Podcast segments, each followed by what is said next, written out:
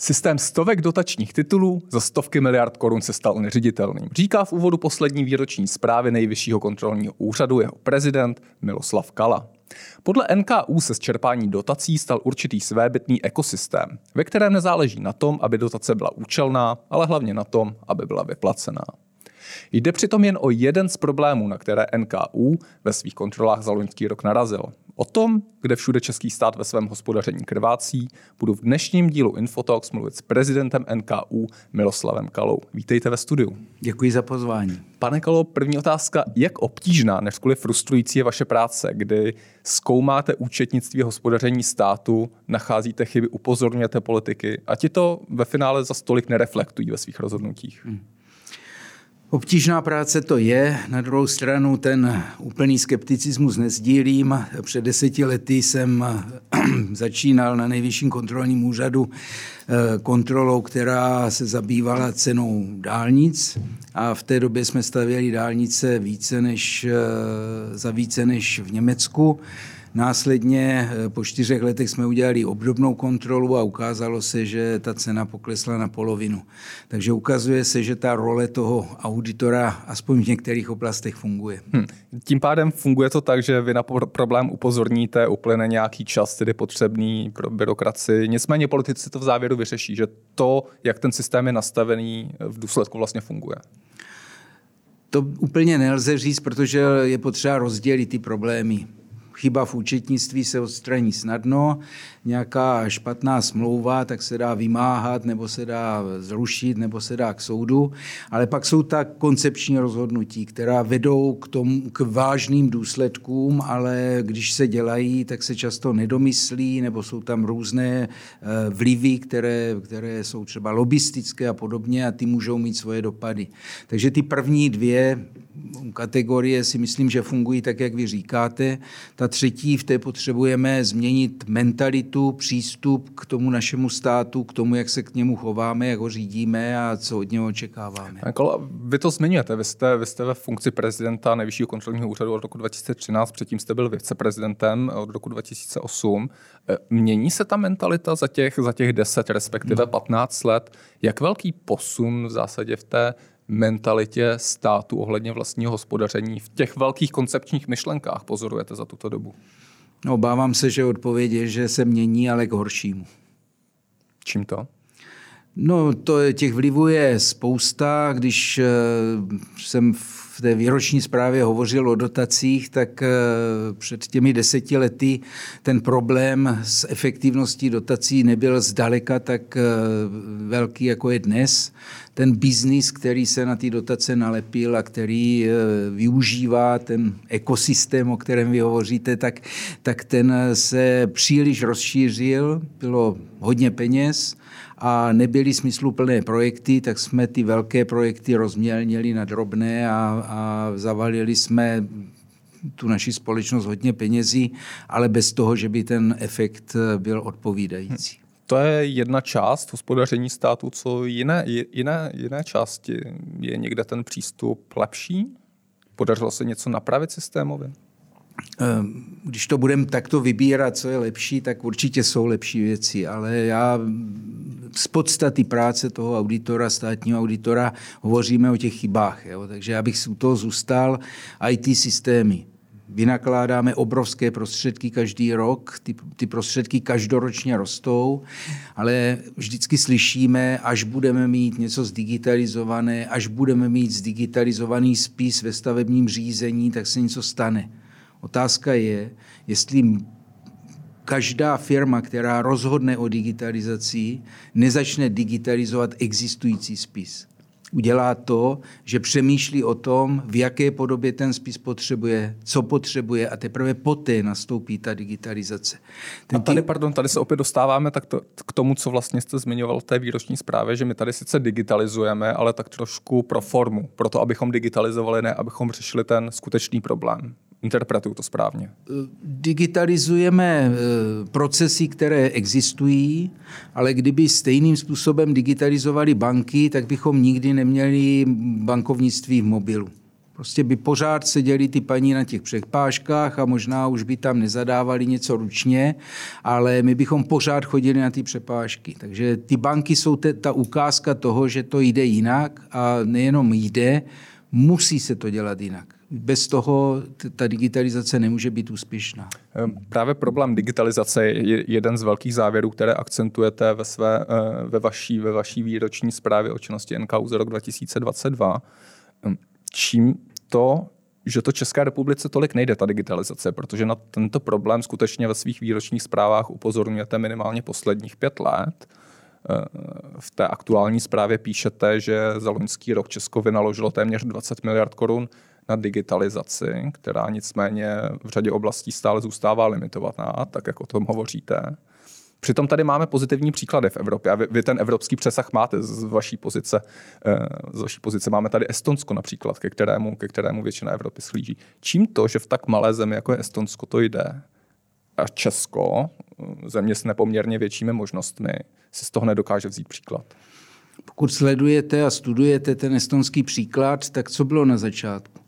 Bylo rozhodnutí, že začnou dělat e-Stonsko, ten digitální stát, a na začátku oslovili univerzity, mladé lidi a ptali se jich, jaký ten stát chcete, co chcete, aby ten stát vám plnil. A dneska jsou tak daleko, že teda mají elektronické volby, mají všechna přiznání, veškerý kontakt se státem mají elektronický. Byla to dlouhá cesta. Snad. Prosím? Svatby dokonce jsou Dokonce svatby, to jsem ani nezaznamenal a to, to já už jsem konzervativní, tam já bych zůstal u té klasické svatby Dobře. z prstínky.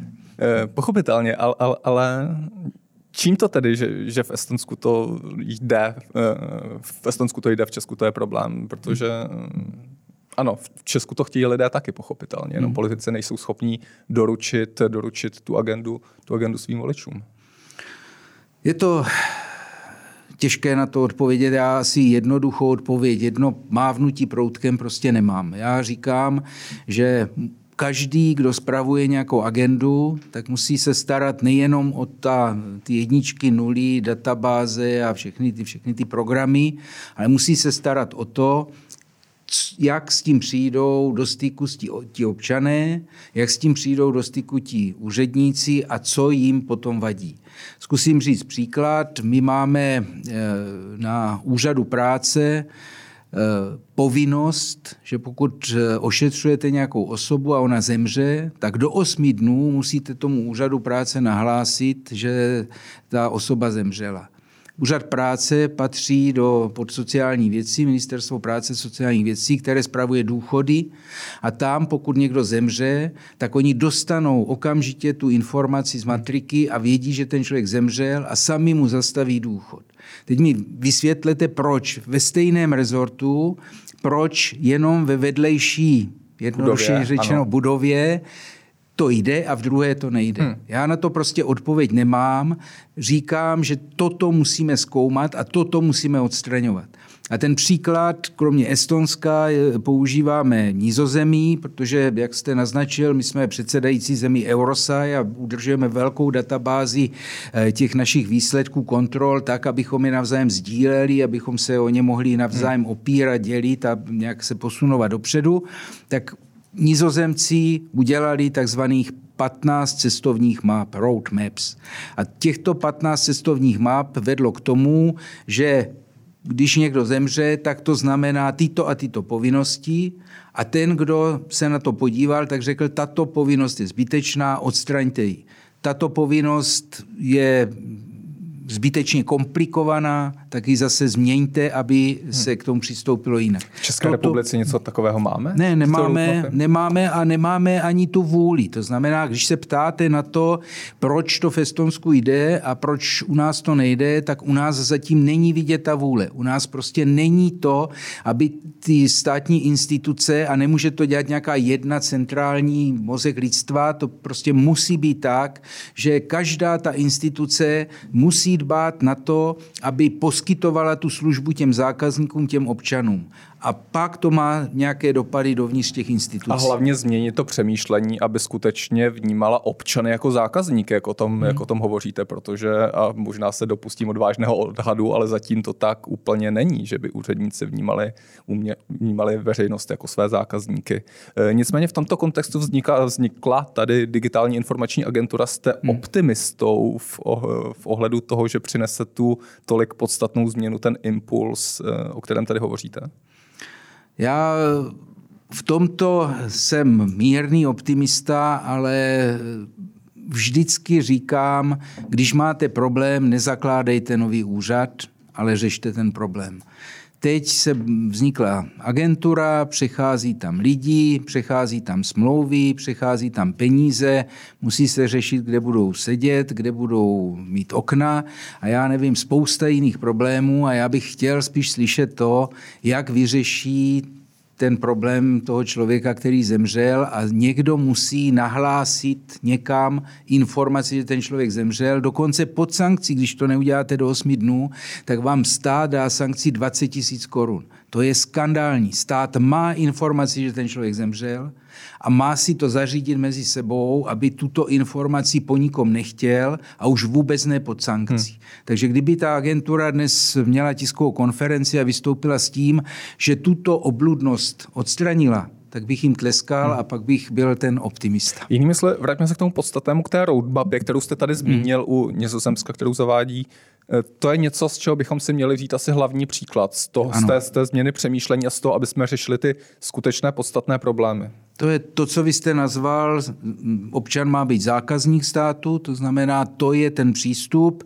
Já přemýšlím o tom, jak zákazníka dostat do svého obchodu, jak mu poskytnout dobrou službu, jak v restauraci se o něho postarat, aby se mi tam vrátil, aby byl spokojený. Takže úplně stejně musí ten, ten každá ta instituce přemýšlet o tom, jakou tu službu poskytuje a co všechno potom, stá, potom občanům je nezbytné požadovat a co už nezbytné není, co už ten stát má. Jsou to ale fráze, které říkáme pořád dokola. Před každými volbami je slyšíme, že to všichni odstraní a já v tomto jsem skeptik a v tomto jsem ne frustrovaný, ale naštvaný, protože tímto jsme se měli zabývat už před ne pěti, ale možná deseti lety. Hmm.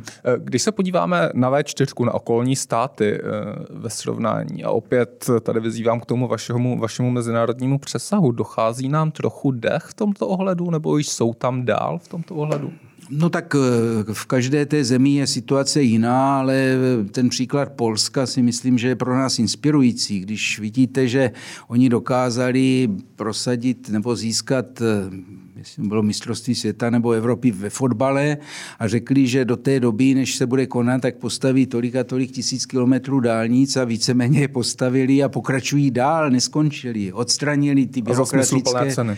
Jo, za smysluplné ceny a za, eh, odstranili ty překážky, které stály, určitě stály na cestě. Když se podíváte na to, jak, jak oni eh, investují do, do těch obcí, tak to zdaleka nejsou tak eh, nákladné rekonstrukce rekonstrukce náměstí a lavíček a podobně, ale jdou mnohem úspornější cestou, prostě šetří ty peníze si na jiné projekty tam, kde, tam, kde přinesou jiný efekt. Takže eh, zrovna Polsko je pro nás eh, velkou výzvou, měli bychom... A Stalo to... se příkladem, který, který bychom měli následovat? Protože před deseti, situaci, ta, eh, před deseti lety ta situace hmm. byla opačná, že Poláci ano. se inspirovali spíše Českem. Ano. Já bych dnes řekl, že bychom se inspirovat v řadě věcí měli, jsou tam samozřejmě věci problematické, takže chce to přistupovat k tomu individuálně, ale ano. Eh, dalším velkým tématem nebo oblasti vaší výroční zprávy je ten ekosystém dotací. Řekněte mi o něm, co se vyvinul vlastně český, český dotační systém a jak moc to hospodaření, respektive veřejné finance českého státu bolí. Hmm. Vy jste řekl, bolí veřejné finance, ono je potřeba, potřeba teda před to vytknout, že ono jsou to evropské dotace no, často a právě tam na tom začátku, že jo, vždycky je musíme vyčerpat, nenechat v Bruselu ani euro, jo, tak já si myslím, Nicméně že... je to o té smysluplnosti. Tak, tak já, já, já myslím, že eh, prostě není doba na to přemýšlet o tom, že nenecháme v Bruselu ani euro. Je doba na to, abychom ty peníze, které tam taky zaplatili daňoví poplatníci, tak abychom je využili. A ten potenciál těch peněz je ohromný. My jsme z něho vytvořili ekosystém, no 769 různých dotačních titulů. Když si to vytisknete, tak je to takhle tlustá bychle jednotlivých řádků, kde se nedozvíte ani to, eh, kolik peněz se na co vynakládá. A v, to, v tom sedmiletém období potom to má důsledek asi 75 tisíc jednotlivých projektů, jednotlivých dotací. Že jo. Samozřejmě řada z nich jsou užitečné, nelze, nelze v takovémhle obrovském množství nelze říci, že jsou všechny špatné, ale problém je to množství. To znamená, v okamžiku, kdy máte řídit takhle velký systém, tak nejste schopen garantovat, že zrovna tato vynaložená, vynaložená koruna nebo euro přinese něco nebo nepřinese.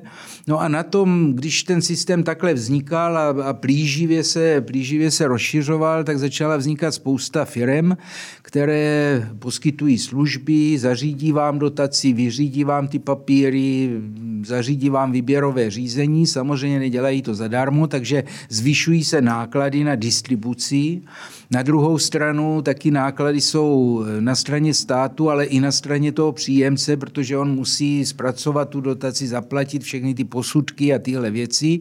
A na konci máte něco, co je velmi problematické.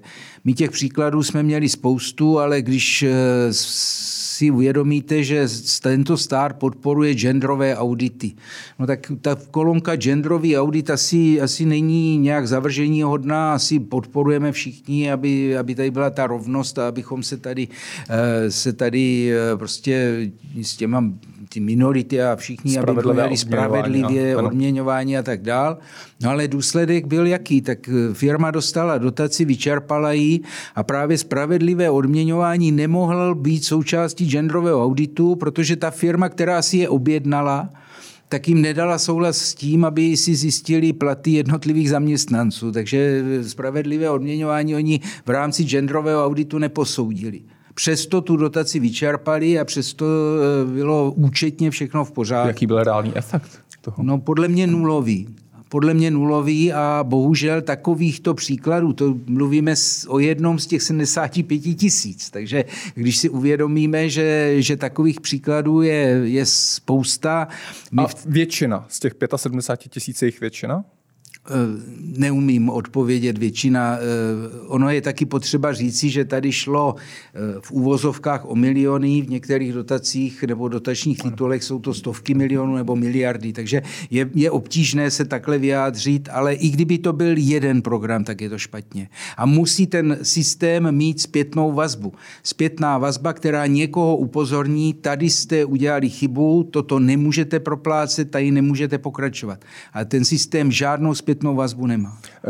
Čím je to způsobené, pokud půjdeme ještě o level výš eh, na, na úroveň například ministerstev, které, které například ty dotační výzvy vypisují, tak eh, je nezajímá, že, že ta daná výzva je neefektivní, že to vede hmm. k ničemu. Eh, je zajímá skutečně ta transakční část, část věci, kdy, kdy, kdy vyplatí dotace a dál se o to nestarají? Při naplnění těch nějakých ano, formálních kritérií. Rozumím. E, e, slovo nezajímá, já bych nepoužil, já bych e, řekl, že je trošku mimo ta jejich kritéria, jim skutečně jde o to, aby vyčerpali hmm. a samozřejmě každý člověk, včetně úředníka, chce tu práci mít co nejjednodušší a chce, aby, aby všechno bylo bez problému, aby se nemusel s někým dohadovat, takže když se vyplatilo 10 miliard korun na podporu vědy výzkumu pro podnikání, podnikatele, tak 10 miliard korun je hodně peněz a oni se předem museli zavázat, že zvýší tržby o nějaké číslo, že zvýší zaměstnanost o nějaké číslo a že budou mít větší zisk. My jsme spočítali, že žádný z těch parametrů nepřekročil víc než 10% v tom průměru. To znamená, to je úplně absurdní, žádný výsledek, který oni sami navrhovali, že splní, tak nesplnili, ale prostředky byly vyplaceny. Otázka teď je, co ten stát mohl s deseti miliardama udělat jiného. A já říkám postavit Silicon Valley, postavit nějaký ohromný, ohromný park pro mladý lidi, kteří by si tam zkoušeli podnikat, kteří by tam eh, zkoušeli nějaký biznis a možná by eh, v tom konečném důsledku pomohli té hmm. společnosti mnohem víc, než teda ta slavná toustová linka na chleba a podobně. Jak moc nás tento přístup bude bolet v nějakém střednědobém horizontu 2030-2040. Hmm. Je to kdy, kdy, kdy ty veřejno, veřejné finance budou o dost napnutější, ještě hmm. bude tady demografická změna, budou tady, budou tady větší problémy. Bolí nás už teď a budou nás bolet eh, hlavně ta promarněná příležitost. Prostě my jsme teď dostali dvě eh, programové období, v každém víc než 700 miliard korun, takže jsme měli příležitost z nich něco udělat, něco vymyslet, eh, ukázat sami sobě, že, že ten stát stojí za to. Když jdete do Izraele, tak oni jsou tam hrdí na to, že prostě jejich stát vybudoval startupy a prodal nějakou firmu Google za ohrom ohromné peníze. Ty lidi jsou hrdí na ten svůj stát, že něco dokázal. Samozřejmě, že v tom státě byla spousta věcí, které se nepovedly. Spousta startupů krachovaly a podobně. E, taky určitě vynaložili nějakou dotaci, která nebyla, e, hmm. nebyla správně využita. Ale to, co nejvíc bude tento stát mrzet, bude to, že jsme měli příležitost, a ještě stále ji máme, ještě pořád máme možnost to aspoň nějakým způsobem napravit. Jsme měli příležitost ty peníze využít k něčemu rozumnému. My jsme si teda dálnice příliš nepostavili nových, eh, nějakou vysokorychlostní trať železniční nemáme, eh, nějaký velký eh, zázemí nových firem nebo nějakých, nějakých nových vědeckých center taky nemáme. Prostě rozmělnili jsme ty velké peníze na spoustu drobných projektů, ale Projedli to... jsme je, jak říkají politici před volbami. Do, do značné míry je projedli, ano. Ehm, vy říkáte, že máme ještě šanci to změnit, nicméně z vašich slov eh, rozumím tomu, že to chce nějakou širší společenskou změnu, určitý, určitou proměnu předsvaknutí na to jinak přemýšlet o společnosti, jinak přemýšlet o tom, co vlastně chceme a rozhodně vyjádřit asi větší nesouhlas s tím, jak současný stát hospodaří eh, se schodky nižších až středních 100 miliard korun.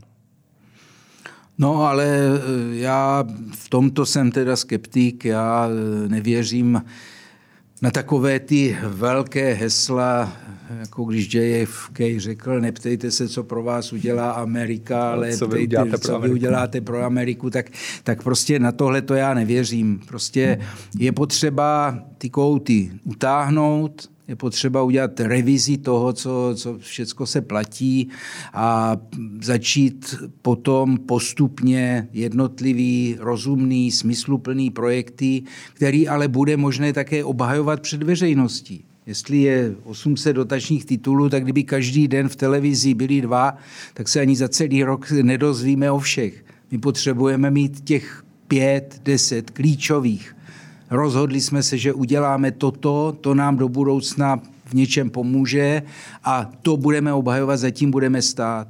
Vedle toho samozřejmě ten stát musí mít sociální politiku, musí se starat o, o ty slabé, o gender, o další, ale to nemůže být to těžiště. To těžiště musí být v nějaké té filozofii a já nevidím, nevidím tak to, jak vy jste to nazval, že, že prostě přijde eh, někdo osvícený, takhle mávne tou, eh, tou Mesiáš jsme tu měli několik a zatím tak, to nevyšlo. To... Tak a nevíde to ani do budoucna, tomu nevěřím. Uh...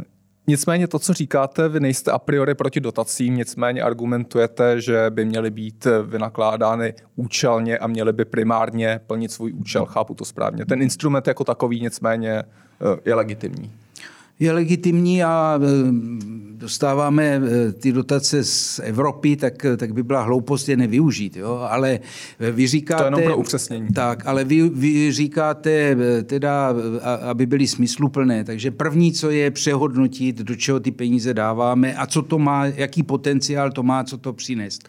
Ale pak je druhá věc. My musíme přece přemýšlet o tom, za kolik ty dotace někomu poskytujeme, kolik je kolem toho zbytečné nebo nadbytečné práce. My jsme dělali kontrolu lesních cest, tak si představte, že byl jeden příjemce, který měl lesní cestu a on z, jedné, z jedného dotačního titulu dostal peníze a z druhého na opravu té lesní cesty. Jeden dotační titul byl nastavený tak, že měl strop 3 miliony korun na eh, jeden kilometr. Ten druhý strop neměl. Ten první se postavil za ty 3 miliony, nebo nevím, jestli je to za kilometr, hmm. ale to není důležité, za 3, a ten druhý za 14 protože tam ten strop nebyl. To znamená, my potřebujeme do toho systému dostat tu efektivnost a protože to neumíme posuzovat 75 tisíckrát jednotlivě, nikdo to neumí, tak to musíme dělat jak? Chcete stavět cyklostezku, my vás budeme podporovat, dáme vám 2 miliony, postavte si ji za kolik chcete. Prostě víme, že cyklostezka stojí víc než 2 miliony, běžně 15, 20, ale nikoho to nezajímá, protože investor, starosta, ten dostane 100% dotaci, projektant, čím víc projektuje, tím má větší odměnu, stavební firma, čím dražší, tím lepší zakázka a e, ti, e, ta veřejnost, no, čím je hmm. to dražší, tím je to asi lepší. Že jo? Jinými slovy, musí tam být ten motivační prvek určité osobní spoluzodpovědnosti v, v, v Musíme, Musíte vždycky přemýšlet o tom, že ta dotace je pomoc a není to, není to eh, bez, eh, bez nějakých dopadů. Eh, Němci, kteří jsou čistými pláci a dotace příliš nevyužívají, tak postupují ještě jinak. Oni vytvářejí mnohem lepší ekosystém než my a to, je, to jsou takzvané půjčky. To znamená, oni vám půjčí za lepších podmínek, než je na trhu, ale vy, když, když se ten projekt uskuteční, tak potom ty peníze dokonce musíte vracet, ale tím se vytváří potom nějaký zdroj, fond do budoucna, že třeba na cyklostezky pořád budete mít peníze, protože každých deset let se vám nějaká část vrátí. Hm. Jakou máte eh, Konkrétně eh, se bavíme o těch dotacích eh, reakci politické scény, respektive pana ministra Stanjury, hmm. který zmiňoval týdny, měsíce zpátky, že právě oblast dotací by měla, by měla být něco, čemu by se chtěl věnovat, že v rámci jeho úsporného balíčku je to eh, jedna z možností, jedna z oblastí, se kterou by chtěl taky bojovat. Jste v tom nějak v kontaktu nebo eh, já je tam se, spolupráce? Já jsem se účastnil jednání vlády, kde pan minister Staňura vystoupil mimo, mimo program řekl, poděkoval mi za tu práci, kterou jsme odvedli a vyzval všechny ministry, aby se s tou naší výroční zprávou seznámili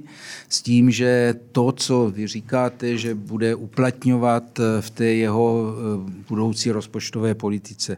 Stalo se takové ocenění pro nás poprvé, spíš se, spíše jsme čelili té kritice a, a různému, různé bagatelizaci těch našich zjištění, takže to si vážím. to byla velice hlasitá kritika, tak. velice vyostřené vztahy tam Ale byly. zasaď jsem spravedlivý, ona byla i třeba, když byl ministr pan Kalousek, tak taky byla hlasitá. Takže eh, my jsme na to byli zvyklí, tentokrát jsme dostali dokonce vyznamenání před nastoupenou jednotkou, jak se říká, vážím si toho, ale samozřejmě nic to nemění na tom, že budeme úplně stejně ostře sledovat, sledovat tu budoucnost. Hmm.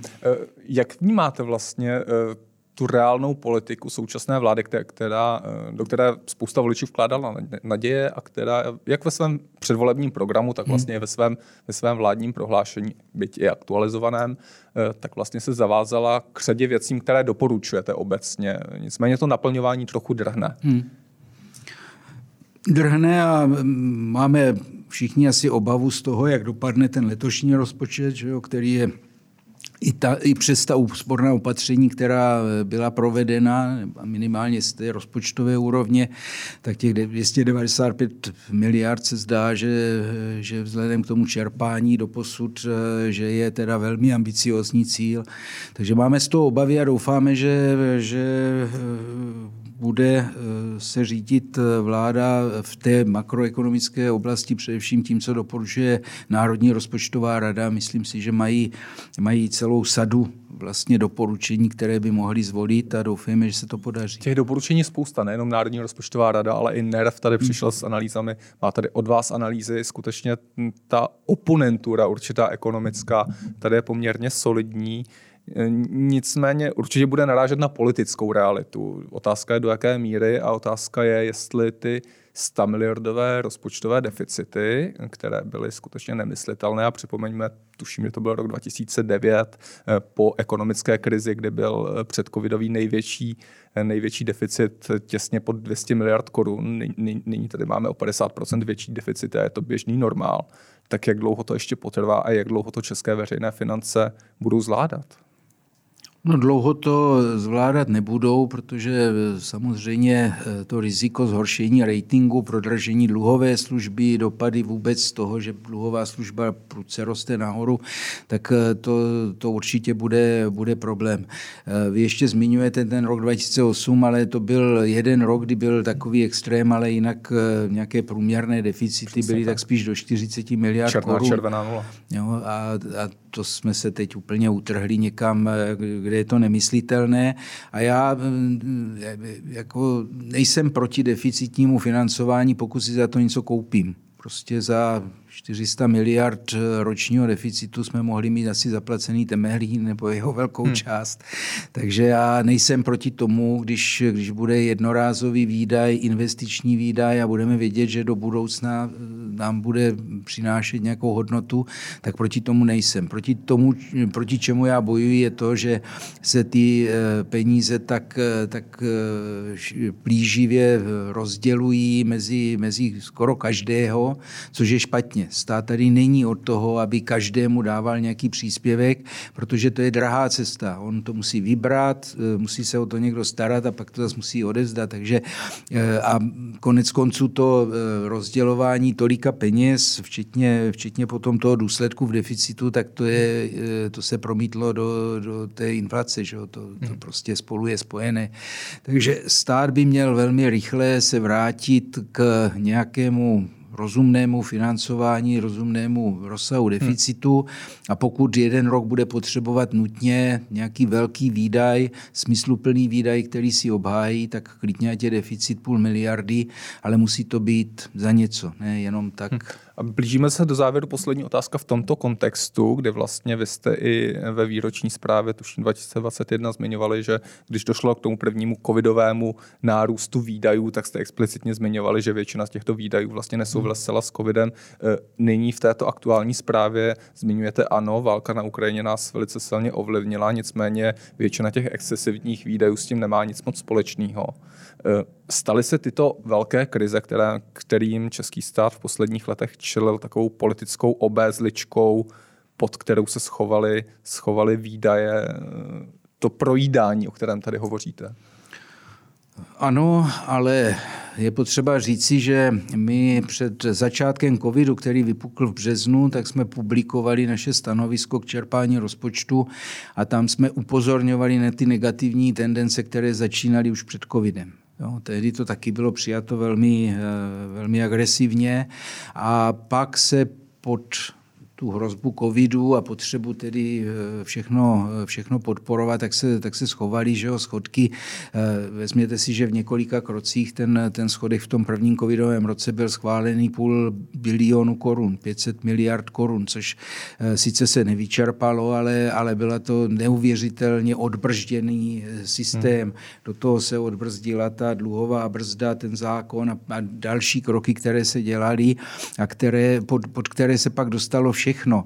Eh, samozřejmě, když eh, se oddlužují nemocnice, protože se pomáhá covidu, tak je potřeba říci, že ty nemocnice se zadlužily v tom období předtím a teď je otázka, proč se tak stalo a jestli, jestli eh, to bylo nutné nebo nebylo. Pak hm. se to řeší v průběhu covidu jako covidová pomoc, což, což si myslím, že to slovo obezlička na to asi je poměrně přiléhavé. Hostem dnešního Infotalks byl prezident Nejvyššího kontrolního úřadu Miloslav Kala. Děkuji, že jste přišel. Naslánou. Díky za pozvání.